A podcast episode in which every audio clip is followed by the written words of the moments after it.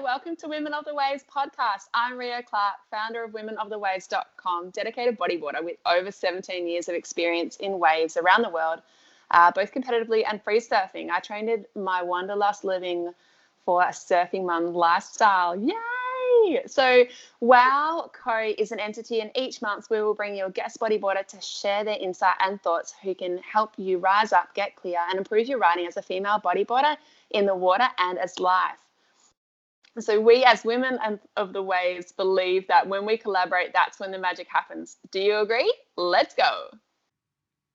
Hey everyone, Sophie Leathers here. In this episode, I'm joined by the 2017 world champ, ocean activist and all-round legend, Joanna Schenker. Thanks for tuning in. How are you? Good. I'm home for over a month now, but I'm good. I have nothing to complain about, but yeah.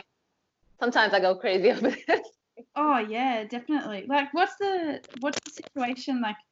So you're not allowed to surf. Like, what can you do?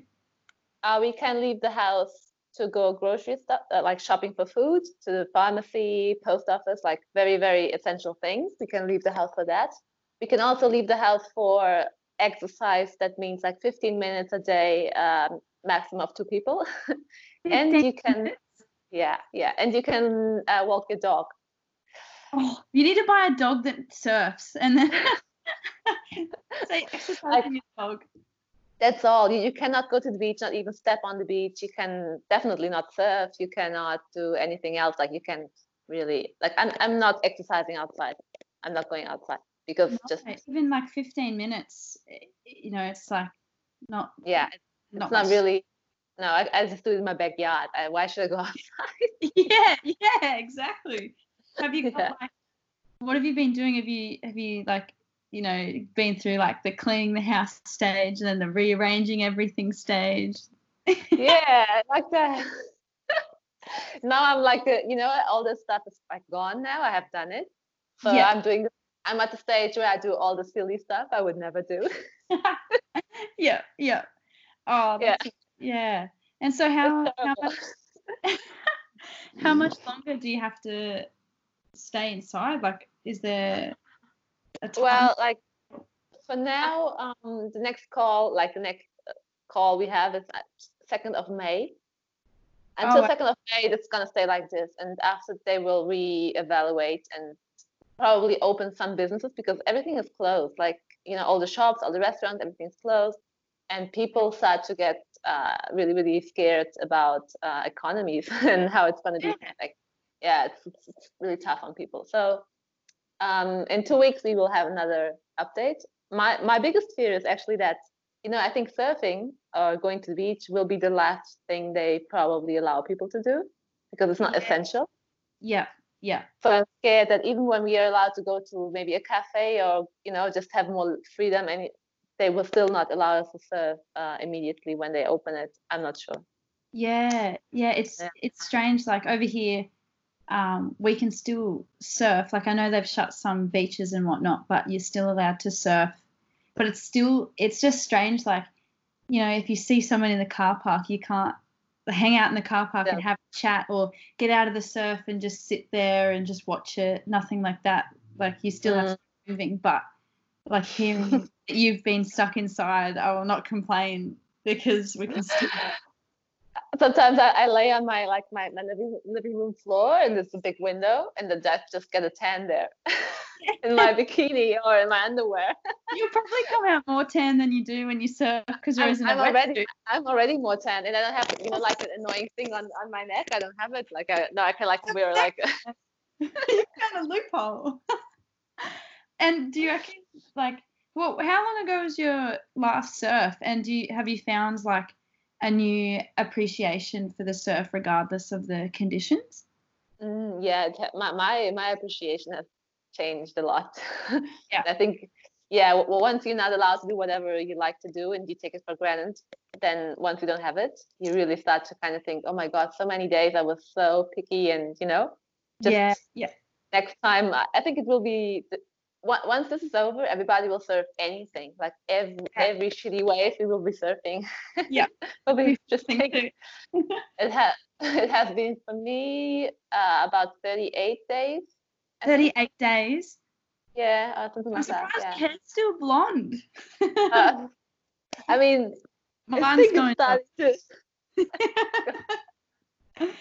Wow, 38 days. Yeah, so you're not counting. The longest I've ever been out of the water in my entire life. The longest. Yeah. And what was your life like? Like, did you think that it was gonna? Did you take in the time and appreciate? Like, did you know that the lockdown was gonna come down that hard on surfing? No, actually, my last surf was I was almost not about to go to surf because it was like nice and clean, but small and crowded. And I was like, I'll surf tomorrow. And, like that. But, yeah. But then I had a new board. I really wanted to try. So I went in with a new board. And that was the only time I actually tried that board. And then, yeah. Lucky I didn't. Yeah. I bet you're so keen to get back on it. What's this board? Is it? Like, what's different? The only difference in the board is like the channels, like that tri-quad channels system that I never tried before. And yeah. So I was really excited, but the waves were really small, so I think it's not the perfect condition for that board. But anyway, the new board is a new board. You have to take it to the water. It's like the best motivation ever. And you look forward to using it and just recognizing. Yeah. Yeah, the difference. I am. I just think that board is really good for good waves. Yeah. And actually, our summer's coming, so like the time with good waves is kind of going away. But I think once we are allowed to surf again, we are in the middle of summer and waves will be pretty bad, probably. Yeah. Yeah. We will see. I don't complain. I don't really care. Like whatever. I just want to go to the beach. Yeah, that's it. Yeah, exactly. Yeah, So, I just had like a question sent in on Women of the Waves from Tracy Effinger, Clam Dragger. Yeah, I listened to her podcast yesterday. Yeah, did you enjoy it? Yeah, I thought it was really inspirational because it's so different, like her story is so different from mine. And I really feel for those girls that could do all on their own, without any help, without any support. So. Yeah, definitely. Like how she was saying, how she, she shared a house and just had like a makeshift wall just to get through, and how far she's come. Like she bought a house and everything, and how she related, back to bodyboarding. It's really cool. So she wanted to know how long you've been bodyboarding for, and just to add to that, like why did you start bodyboarding, and what's your story? So I've been bodyboarding 19 years, I think. Well, I started 2001. Oh, wow. Yeah, I was 13, and I started because, I mean, where I come from, Sagres, this whole south of Portugal, it's the last little bit of Portugal. Bodyboarding is like the king sport. Everybody does it now, and used to do it a lot back then. It was like everybody would do it. Like all the cool kids would do it in school. The cool girls would do it. Wow. So I just joined my friends in school, and it wasn't really about bodyboarding back then. It was just to hang out with them and be in the beach, and all that. That community. We had like this really tight group of friends, and I wanted to be part of that. And they would go to the beach, so I would join them. No one ever asked me like, "Do you want to bodyboard?" I just give me a board, and that's it. So yeah, that's how I started. And so did many of your group of friends stick with it, or did you sort of just where did your progression come from? Like, do they still bodyboard, or did you just sort of commit to it further and start doing comps? They still bodyboard back then. Everybody would do the junior comps, and I mean, we have a lot of generations of bodyboarders. Even when I started, there was already like an older generation that kind of lead the way, like the older locals. They're all always on the beach, and then we were like the younger kids just joining them. But we were a lot of bodyboarders, easily like 30 or 40 young kids doing it. Yeah. So then within that bigger group of everybody bodyboarding, I had my two best friends. Girlfriends, they were also bodyboard, and we would just hang out every day at the beach, the three of us. We would also surf alone if there was nobody there. We just go together. Wow. And I think that was actually something really, really important and really special in my progression, because we kind of we we helped each other, and you always made sure we had company to go to the beach. We wouldn't go completely alone, but we also kind of got a little bit competitive in between each other, and we pushed each other, you know, like I would look at my friend Nilsa going on the big wave, I had to go too. So like it really pushed, it pushed us in a like really healthy way. It wasn't, you know, not the kind of competitiveness where you get like, where it's kind of bad, where you get like this bad feeling. Jealousy, like, really healthy, yeah. It was really, really good. I think that's so important for anyone, for especially for girls to have that kind of little community friendship going on. It's very important. Like a difference between, so when you're surfing with guys in the water, do you still have that same competitiveness? So like for myself, I know that with Alex, I get competitive with him because I got him into bodyboarding and he just improves, like he picks it up so much faster than me, and I'm like, no, like I got you into this, I should teach you, like, so I get competitive with him. And in saying that, I mean, I don't often get to bodyboard with other girls, but do you find a difference between like your competitiveness with your close friends compared to guys? Do you find I mean, many of my close friends are also guys. They all bodyboard, but they all pretty much bodyboard. Oh, the majority of them bodyboards better than me. So I do kind of, I think girls get more, at least for me, we would be more competitive in between each other because we kind of would look, we thought we were kind of on the same level. I don't know, but you know, but then when I'm surfing with guys, and these days mostly I surf with guys, and they also really well, I feel I need to kind of like keep up with them in the best sense. I know I'm not going to surf the same as them, but at least like when the waves come in, when the good waves come in, I go because I know I should go, and they, you know, it's kind of an expectation they have for me, and I try to. It's stupid because you should surf like on your own rhythm. I know what you mean. No? Like, I feel like it's like it's still. Not even like like the difference between like, you know, male and female, but also just when you're in the lineup and you're next and there's a wave and you've got like that pressure, like you should go before you get written off as, oh, she's not going to take any wave. And that's the same for guys as well. Like it's, do you feel like that's maybe what plays into it as well? Yeah, definitely. I think that's just the rules in the lineup. And I grew up with those rules. I started very small and I had to kind of, win my respect and my place in the lineup. And now if they're in any good day, at least here where I live, if there's a really good wave coming in, it's my turn. Nobody will paddle, like it's mine. I don't have to fight for it. So then I do go because it's my wave. It doesn't matter if it's me or any guy sitting there. If you don't go, then or if you just give it away, you know, you give it to the next person, but you don't destroy the wave or, you know. It's kind of a respect thing in the lineup, so I understand that. Yeah, I think that's like a important sort of thing for like women who are just getting into the sport as well, to know that it's not like that gender divide when it comes to that. It's just how it is in the surf. Like it doesn't matter if you're, you know, if my dog isn't going to paddle out there and get the next wave.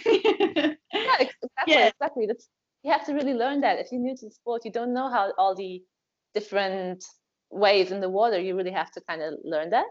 And then sometimes, I mean, girls might think it's because they're a girl. No, it's with everybody. It's with a grom, it's with somebody who comes from outside, or even, I mean, there is rules and we all know them. So I don't take it personally. Like if somebody I don't know, I think I don't get upset. I don't always think like, oh, they did that to me because I'm a girl. No, I understand, you know, how it works. Even if I travel, it's like that anywhere. If you go to a lineup where you don't know anybody, you just wait your turn. You just get in line. You know how it works. You work your way up, and in the end, usually the locals, if you're really respectful, they kind of give you waves in the end. So you just need to wait, have patience. It. So like, especially where you are, so you do a bit of a bodyboard school. With your partner, and you say you've got lots of young girls in the groups, or? Yeah, we have a few girls, yeah, and I mean we ran the bodyboarding school for many years together. Like Chico, my partner, and I, we have been together forever. So he has also been the person that also helps me with my with my bodyboarding, and the girls I see now, I think what I've seen in girls bodyboarding over all these years, it's not easy to get girls be like, many girls will try it. Some will like it, some will just don't like it. You know, it's not for everyone. It's not an easy sport to get into and to be hooked on.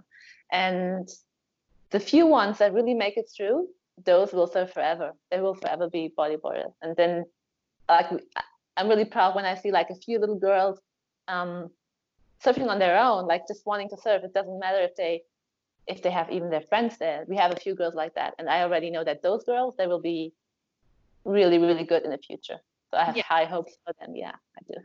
And so do you see, is that like sort of the trend that you see with the beginner females in your area? Like, or is there any other trends? Like, do you see, is it that same thing as when you were growing up, like it's a cool thing to do and that's why the girls all join? Yeah, I think so. Yeah, a little bit. But now the big difference is I don't think there's as many kids on the beach as there used to be. When I started, there was like this huge community, so I would never be alone on the beach. And now I do see that sometimes they are alone on the beach, or at least they're the only local girls on the beach, and everybody else is like the tourists or surfers with their soft boards. And you know, sometimes I feel sorry for them because they don't have that kind of community with them all the time, but which is really good because it kind of protects you and you feel really safe. And so when I see them go surfing now, even after school, many times they go surf, I have even a greater respect for them actually, because I think they even like it even more. They're even more committed to it, just going on their own and just surfing with whoever's there. And it's great to see. Yeah, huge respect to them, really. Yeah. What would be like your biggest piece of advice to those girls? Just keep going. I mean, that's how it all started for me. I mean, I think for everybody really.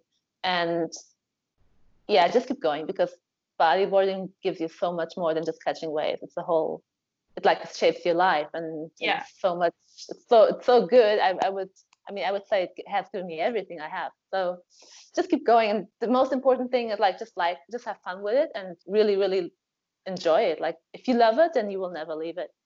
That's how I see it. Yeah, definitely. And also your school tour initiative, it seems so impactful and really inspiring. What's the best thing about doing that tour, and can you just give us a bit of like information about it? Yeah, sure. So the tour, it was my idea. The tour was an idea from my sponsors, which is the Aquarium of Lisbon. It's one of the biggest in the world. And their foundation, they have an ocean conservation foundation. So they kind of hired me they sponsored me, and they also said like, you should go. We want you to go to the schools and like tell your story about bodyboarding, or how do you achieve something, and also why it's important, like what the ocean has given you and all that. So it's a 1 hour talk, and I go to the schools. I have like all the kids in the auditorium, and I do my talk. And in the beginning, I was so shy because I'm really shy.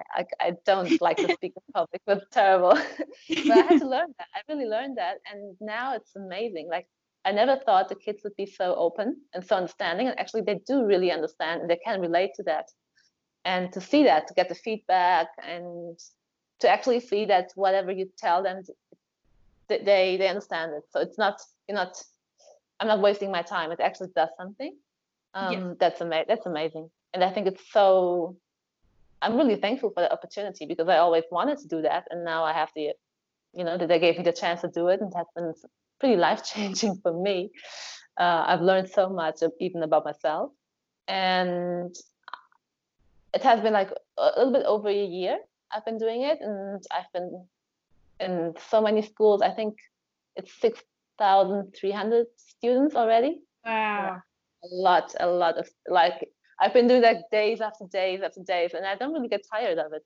It was a thrill. Every time I leave the school, I'm like, this is amazing. Yeah. Yeah.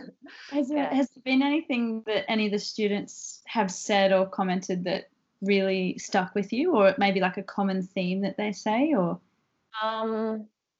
Well, many of them like are very disappointed with what's going on in their own home, so they tell me what the parents do, what the grandparents do, and they try to.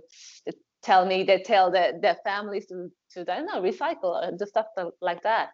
And I've Also, I didn't expect that, but I have a lot of young girls and even boys too talking to me about achievements, because I do give the, like, I do go over how I got to the world title, how long it took me, all the ups and downs, and they are really interested in that, because there are so many kids that do love something. It's not bodyboarding, it could be music or ballet or whatever they do, but they do feel the same problems on their way to progress.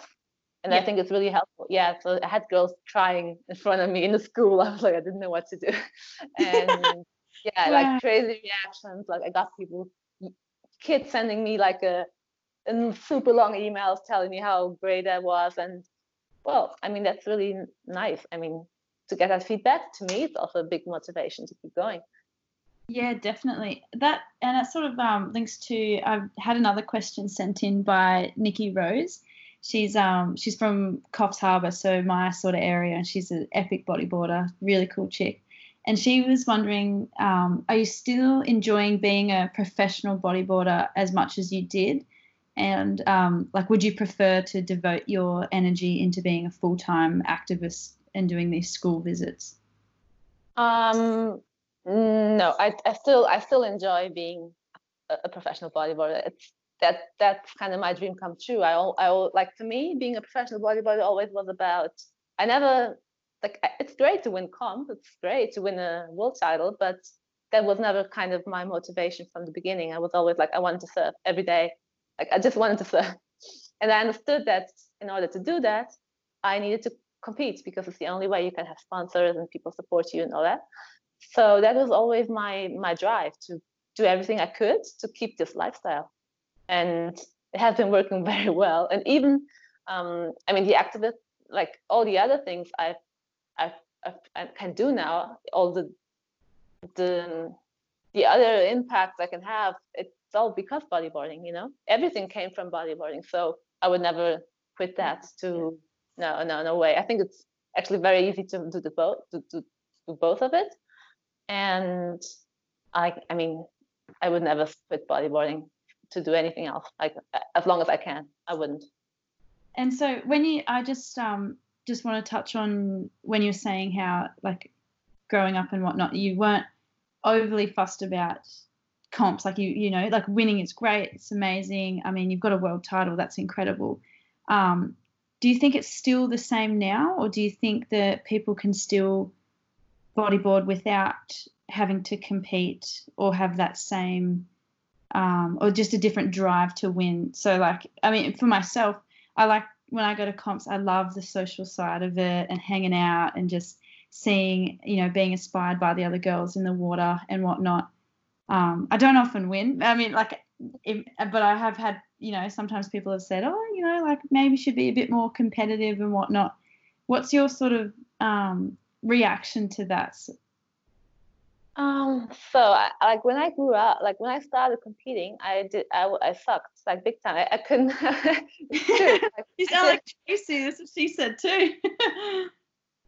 I just didn't know how to compete. Like, I'm not competitive. I'm not a competitive person, and I did win some junior comps just because I had enough skills to do it, but not because I was a good competitor. And for many years, I wasted a lot of opportunities to get better results. Actually, I did the stupidest things in comps. People would tell me, like, "How? Why do you do that? Why don't you catch a wave? Why don't you paddle there? Why don't you do that?" And I just wouldn't. And because I wanted to go to those comps, to be with my friends, to have fun with everybody, to be there. Like, it wasn't a. Of course, you want to win, but I didn't know how to do it. I didn't know how to do it. And then there was a moment, there was actually a comp that kind of changed it all, when I won my first national open title. And because I was tired of not getting the full potential of what you can do, you know. And then when I won that, after that, I kind of felt like, okay, now you understand what you did wrong. You just didn't fight for it. You need to be proactive when you're in the water. Not everything comes to you just like that. And from that moment on, like, really, it changed my whole career. And that's why I kind of understood that if you're on a comp, then just be there and do your best, like, really compete, you know, otherwise what's the point? stop wasting time. That was, it's just because everything, like, there's so much more stuff that happens from a good result. It's not only the good result, but, you know, you get more support, everything's better. Let's be honest, right? Yeah. So when I understood that, I just changed my attitude towards it, and I just made more out of it. I really do try my best when I'm competing now. Like I'm there completely focused on trying to get the best result I can, because it's my work. I now see it as my work. That said, I still think you can have so much fun in bodyboarding without competing. You don't have to compete. Even if you go to a comp, it's not only about winning. If you do your best, or if you do, you get a lot out of it, even if you don't win a comp. You know, I still get a lot out of it, even if you don't win a comp. But I do think if you're there, then you should try, because from my own experience, I've wasted like at least 10 years of my career not trying, and I could have done so much more and so much earlier, because it's so important. Like I went to my first year on the world tour was 2016. I was 28. That's not the ideal age to join the world tour, you know. I was lucky enough in the second year on the tour, I won the tour, but that's not really normal, I'd say. So when I got to the tour, all the girls there were much younger than me. They were much more experienced in all those ways. And I know that if I had done better in comps before, that all those years before, I would have gotten to that tour way earlier. Yeah. So, you know, I felt that, like, okay, you wasted a lot of time. I think that's like important for bodyboarders like that are just getting into the sport as well to hear that about comps as well. Like, as long as you just try and you're having fun and you're doing your best, but not having that expectation or separating yourself. So if like a girl is getting into it, or like the girls that you've got in your school, sort of dividing that sort of step where you feel like, even for myself, you put yourself, oh, I'm not ready to compete yet, I'll do it when I'm this good. But hearing that advice is so good, because it invites people into it and it encourages them, you know, to start younger, or even if they don't want to compete, they can just still go out and try and just be the best bodybuilder they can without having to try and aim at a certain, you know, wavelength. Because in the end, you're not competing with, you're only competing with yourself in a sense of a way. Because if somebody just start out, like, they can't compete with somebody who's doing it for years. It's not fair. It's not the same, you know. But there's only that comp. So you go in and you try your best, and then I really believe, like, if you compete, you're gonna get pushed a lot more. Yeah. So I do think if you compete, even if you lose a lot, I mean, everybody loses a lot in the beginning, especially you just keep losing and losing. It's normal, but you do get that sense of, I want to progress faster. So for me, all those years losing, I think it was really important to push myself. And I know for a fact that if I had never competed, I would not have progressed in the way that I did. Yeah. Yeah. And so what do you just like a little bit off topic, but what are you most excited about now? So, I mean, obviously the tour has been affected this year, and, you know, you're definitely excited about your school visits. Is that what excites you most now, or is it a collection of that and still getting better at bodyboarding, or are you chasing another title? Or actually, the thing I'm most excited about is very basic. I really do enjoy just to surf the waves with my friends. I love that. I could see this coming out of your mouth before you even said it. That's true. I mean, that's why I still bodyboard as much as I do. It's my ultimate drive, you know, because I really do like it. I really love it. So, and then I also, like, every time I watch my own footage, I kind of feel like, oh man, you should like surf way better. So I always I get that feeling like, damn it, I should go and try to do that better, and then like how that leg looks. And so that's kind of what has been driving me all the way, like trying to better those things that I don't like to see about myself surfing. Yeah, and there's no topping, there's no limit to it. I still, maybe in 10 years I will feel the same way. So there's no ending. As long as we have fun, we just keep going. When you do that, do you focus on like one particular thing in your surfing at a time, or is it just on the day and the conditions? Well, I do have like the major things I want to correct, and they're always present. But I think if you do something in many years and the kind of to change things you have been doing for a very long time, you really need to focus on them, or it just get automatic, and you know. But it also changes on the day or what I've seen yesterday. Like yesterday I saw like something I didn't like about a spin, so next day I go and try to fix that. But then, you know, you can't fix it once. You have to fix it over time, over it, and again and again and again until you make it automatic for yourself. So it's like an up and down, you know. There is a week you think you did it, now it's good, and then the next week you come back and you watch it again and you, oh man, yeah, this is again. So it's like it's an ongoing process, I think. Yeah. And just so like related to surf and female, if you had one wish for female bodyboarders for 2020 as a whole, what would it be? Wow, for 2020, that's But I just wish we can all surf again. Yeah. Okay, well, that's 2021. I do wish to see a lot of girls on the tour. I really would wish to see that. I mean, I would wish to see a tour that really supports the girls and makes it easy for them to start. Because I think if we all show up, we are a lot of girls in this world bodyboarding. We are way more than we think. So if you all kind of...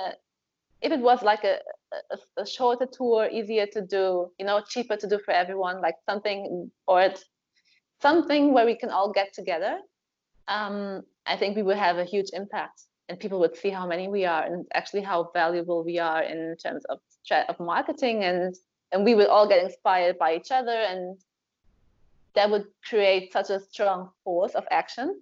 And I think that's the thing that has been lacking, because I see everywhere girls bodyboarding around the world, you know, by themselves. If we all come together, imagine, we really would open everybody's eyes. Like I always feel like, oh, you're not enough girls on the tour. And I'm like, you know how many girls there are in the world bodyboarding? We are a lot of girls. Don't be mistaken. We are many. So, I remember when I started looking, and this is sort of like why Rio and I, you know, started Women of the Waves to sort of bring of like, you know, connect us all and whatnot, because I remember when I just started looking on Instagram and you start seeing just everywhere like tons and tons, and I would just, you know, look up like, you know, female bodyboarder, like, you know, as a hashtag, and try and just follow all of them, and there's heaps, there's so many of us. And I thought, like, imagine all it's crazy, it's amazing. It is yeah. I remember, and I was talking to Lily Pollard a few weeks ago, and she said the same thing, like growing up. I remember I can't remember specifically, but she said like she thought she was like one of the only bodyboarders, the female bodyboarders in Australia. She thought she was like, there was like one other one in her. That was it. Yeah. And it's crazy when you start looking, or if you see a girl, you know, who might be traveling around Australia and she paddles out. Or I still remember I saw this one girl on the beach with the bodyboard at our local beach, but she was so far away, and I was like, no, come back. Like, I need to meet you. Yeah, so that's why I think, imagine having like 100 girls in a comp. Oh, or it would be amazing. Or in an event even, like it doesn't even have to be like a comp. Just, you know, a gathering. I'd love to see that. Yeah. And so you mentioned like the marketing and promotion, so like, you know, everyone's seen like, you know, just your Instagram and all the work you're doing, and just like how your professional promotion, how did you develop that strength, and how important is it in such a like a digital age? Okay, I don't even know how it all started. Just sort of all rolled together. Yeah, it just came together. The digital part is very important, of course. I resisted Instagram a long time, and because I thought it was just like this self-absorbed place where people just post about themselves. It is, right? Yeah. So it's like in the beginning, it is. It's like so weird. It's such a weird place where you post something about yourself. It's totally self-absorbed, and everybody claps for you and gives you likes. Yeah. Yeah. And you really have to do it. In the beginning I was like, I didn't like to post stuff, like posts and pictures and let's say, a bikini, I would not want to post that because I was like, oh my God, who does that? Like, post up themselves. But then you understand that's how it works on Instagram. Yeah. And yeah, and it's I'd say don't be shy about it, you know? Just post.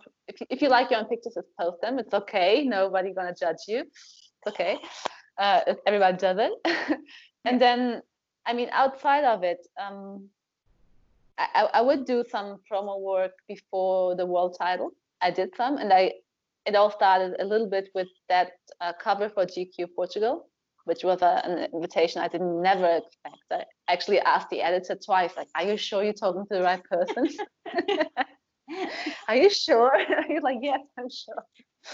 And it was a surreal experience. Like, it was very interesting. Actually, I was super scared, but in the end, it turned out well. But it was like just a fine line between going well and not going well, because you are so exposed.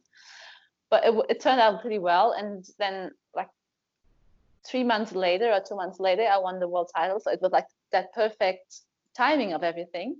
And from that moment on, like, from the world title, it just exploded. Yeah. I was not prepared for so much media attention. Really, I just had to learn it in 1 week. And in 1 week, I just, okay, now let's do it. Like, be professional, smile, and don't say anything stupid. Yeah. And I did some mistakes, but nothing major. So I learned pretty quickly. And then once you're in, the truth is, once you're inside that bubble and the journalists know you, and you have spoken with them before, and it's just so much easier because they just invite you back or talk to you many more times. And it's kind of almost like jumping over a wall. And once you're on the other side of the wall, it's pretty easy. So now I didn't do anything special, like, to make it happen. It just happened. And then I just kept it rolling. And now it's different, because now I have an agency that takes care of it, and it's way easier for me, because in the beginning I had to do everything myself. I had to evaluate every production, like, do I want to do it? Sometimes you don't have control. People just take you and do something with you. You know, they put makeup on you, they sit you there, they give you the clothes, and you don't even feel good about it. Like, it's not me. Stop doing that to me. You know. So sometimes it's really good now to have an agency and an agent there that kind of takes care of it. So you don't have to be the person going like, I don't like that. You know, it's really, really bad if you are working on something or have like a whole team there and you go like, I don't like this, I don't like that. It's kind of a very weird situation. You don't want to be rude to anyone, but you still have to be yourself, and you have to stand up for yourself. So yeah, definitely, because you can always tell, like, you know, in a photo, and you know in yourself, and you're like, oh, that's a fake smile. Like, it does show. Yeah. So, or you go, sorry. No, go ahead. Did you find in that whole process that you at all didn't surf as much, and were you ever just like, oh, just leave me alone, I just want to surf, and bring it back to where this all began? Yeah, especially the 2 years after, like, 2018 and 2009, like last year, even still, like, I surfed a lot less. I'd say like half of the time I used to surf, because every day I would go somewhere. Every day I had something to do, or, you know, and I missed a lot of good days also because of the school tour thing. If you go to school, you're not at the beach, and you have to schedule those things a month before, 2 months before. So if on that day it's pumping, you still have to do it. You have to go. And I did feel a lot. Like, I was like really, really sometimes sad. Like, I couldn't surf. Yeah. But on the other hand, I mean, I understand it's important, and it was really, really important to do all that and to take advantage when people give you the opportunity. So you don't go like, oh, sorry, I can't. It's pumping at my home break. Like, no, you go do whatever you have to do. But then I learned, like, now I'm just way more effective with my time. Way more effective. When I go surf, I know I don't have the same time I used to have before, and so I try to make more out of it. It's actually good. I mean, you get more professional, and I think you can still do both of it if you're organized. Yeah, definitely. Yeah. Oh, that sounds amazing. Just like the whole time management, as well as, you know, it all. It's, you know, that was 2 years of your life, but you still have. you know, when you look at the big picture, you still have so much time to surf. And that, even though that was like in one, you know, one thing after another, at least like it's changed who you are, you know, for the better, and, you know, your career and appreciation for everything. Exactly, exactly. So I think it's actually a good thing, you know, not to have that much time on your hands. It's actually a good thing. It's like the same what's happening now with this virus thing. People, before I would be so picky about waves. I'm sure when I get out of the house, I will just surf, and it will be good for me because many comps are in very bad waves. So it's another lesson. Yeah, yeah, definitely. That would be so interesting. Oh, wow. And, yeah, I suppose we'll 40 minutes in. We'll just wrap up soon. But who are your, like, sponsors and people you'd like to thank, or anything else in particular you'd like to add? Yeah, definitely the people I like to thank. I think the biggest, like, my biggest supporter all my career from the pretty much the beginning, my boyfriend, Chico. He is like, yeah, he's not the regular guy that said like, yeah, go surf, babe. No, he really puts in the time. He's amazing, has been on the beach filming me for years, you know, many times not surfing to film me, which isn't that normal. I think you can relate to it. Yeah, definitely. I've just got a camera housing as well, so like, you know, we surf, and it's he's only just got it recently, but he's always happy to film and always offering, like, you know, advice and stuff. And yeah, so that's a big plus. I think we really, really need to appreciate that in the boys from today. So yeah, to him, definitely. My mom, she supported me from the beginning, like from that first little kid that wanted to go to the beach every day and skip school sometimes. She would always let me do that, and you know, never say anything. And my friends, I think my friends was so important in this whole journey. The people you surf with every day, I think they're very, very important. Sometimes we think they're just there, but no, they really shape how you surf, and the whole feeling you have about it, it's all due to them. So my friends and my sponsors, of course. Like, without them, I would be working some other job. So definitely my sponsors. And yeah. Touching on what you just said, like about your mum, like skipping school, how did you find that balance? Like, I know for myself as well, in like, you know, year 11 and 12, there's so much pressure on you. And my dad used to, like, I mean, like, I remember the office lady came to class one time, and she was like, "Oh, Sophie, like, you've got an appointment with Dr. Reef." And my dad would pick me up and we'd go surf, or he'd just, like, write me a late note and say, "Oh, you know, Sophie was sick," and I'd rock up and, like, you know, my school shirt's wet from my swimming and my hair's wet, like, it's but I think it was really important, and it helped me, you know, that it was not like irresponsible parenting. It's like I was still able to take my mind away from school and approach school, you know, healthy and happy and with a broader, you know, outlook on life. Do you think that, like, just your mum being so accepting, and that affected you as well? And absolutely, and I feel the same way, like, especially 10, 11 and 12, those years, especially 11 and 12, you really have to do something for school or you're going to fail, right? You really have to. And I skipped, like, I think it was like 45% of all classes those 2 years. Oh, wow. Yeah. you can't, yeah, it was a lot. And you can't just, it was days after days, like skipping all afternoon classes every day. Wow. And I had never had a problem in school because it's kind of the priority thing you learn, you know. I knew I wanted to go surf, and I knew I wanted to make it to the school, so I didn't want to waste another year by failing a year or anything. And everybody saw that, even the teachers. Like, no one would ever give me any shit about it, like, never, because I still had, like, good grades. I could have better grades, but I still had, like, good enough grades to make it through. Yeah. And they knew, like, I would take my bodyboard to school, you know, and leave it there. They knew exactly I was not skipping classes for anything else than going to the beach. And I think when people see that, they actually understand why you do it, and they let you do it. Everyone helped me out, even the teachers helped me out. So because they understood why you know, it was kind of a driven passion that I had, and they would just leave me. And I think that's a healthy, you know, school is super important, but it's not the only thing in your life and not the only thing you can do with your life. So they also know that, and people kind of see that. And my mom definitely saw that long before. So you do your own choices, and it turns out it was the right choice. Yeah, yeah, definitely. Yeah. No.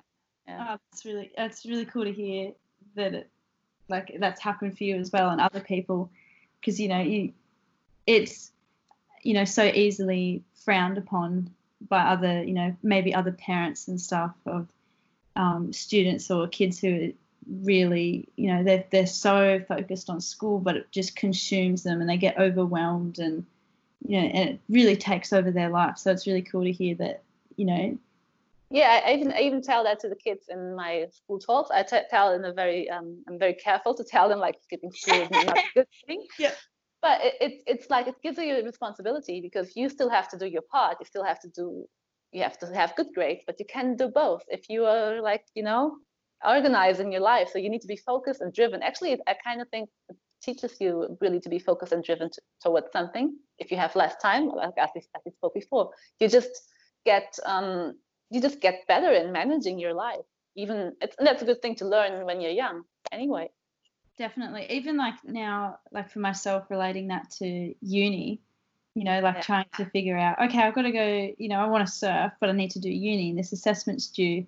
And, you know, like if I'm sitting at the computer all day and I'm like, oh, this assessment's due tonight, and it's, you know, I haven't been productive or whatnot, and I've, you know, make a mental note, and the next day, or, you know, like in the afternoon, I'll just go for a quick surf or a quick swim, or just get out and do something, or wake up and do it in the morning. I've definitely noticed it's helps me concentrate, because I feel like I've done something. Exactly. Sitting there and being like, oh, computer screen.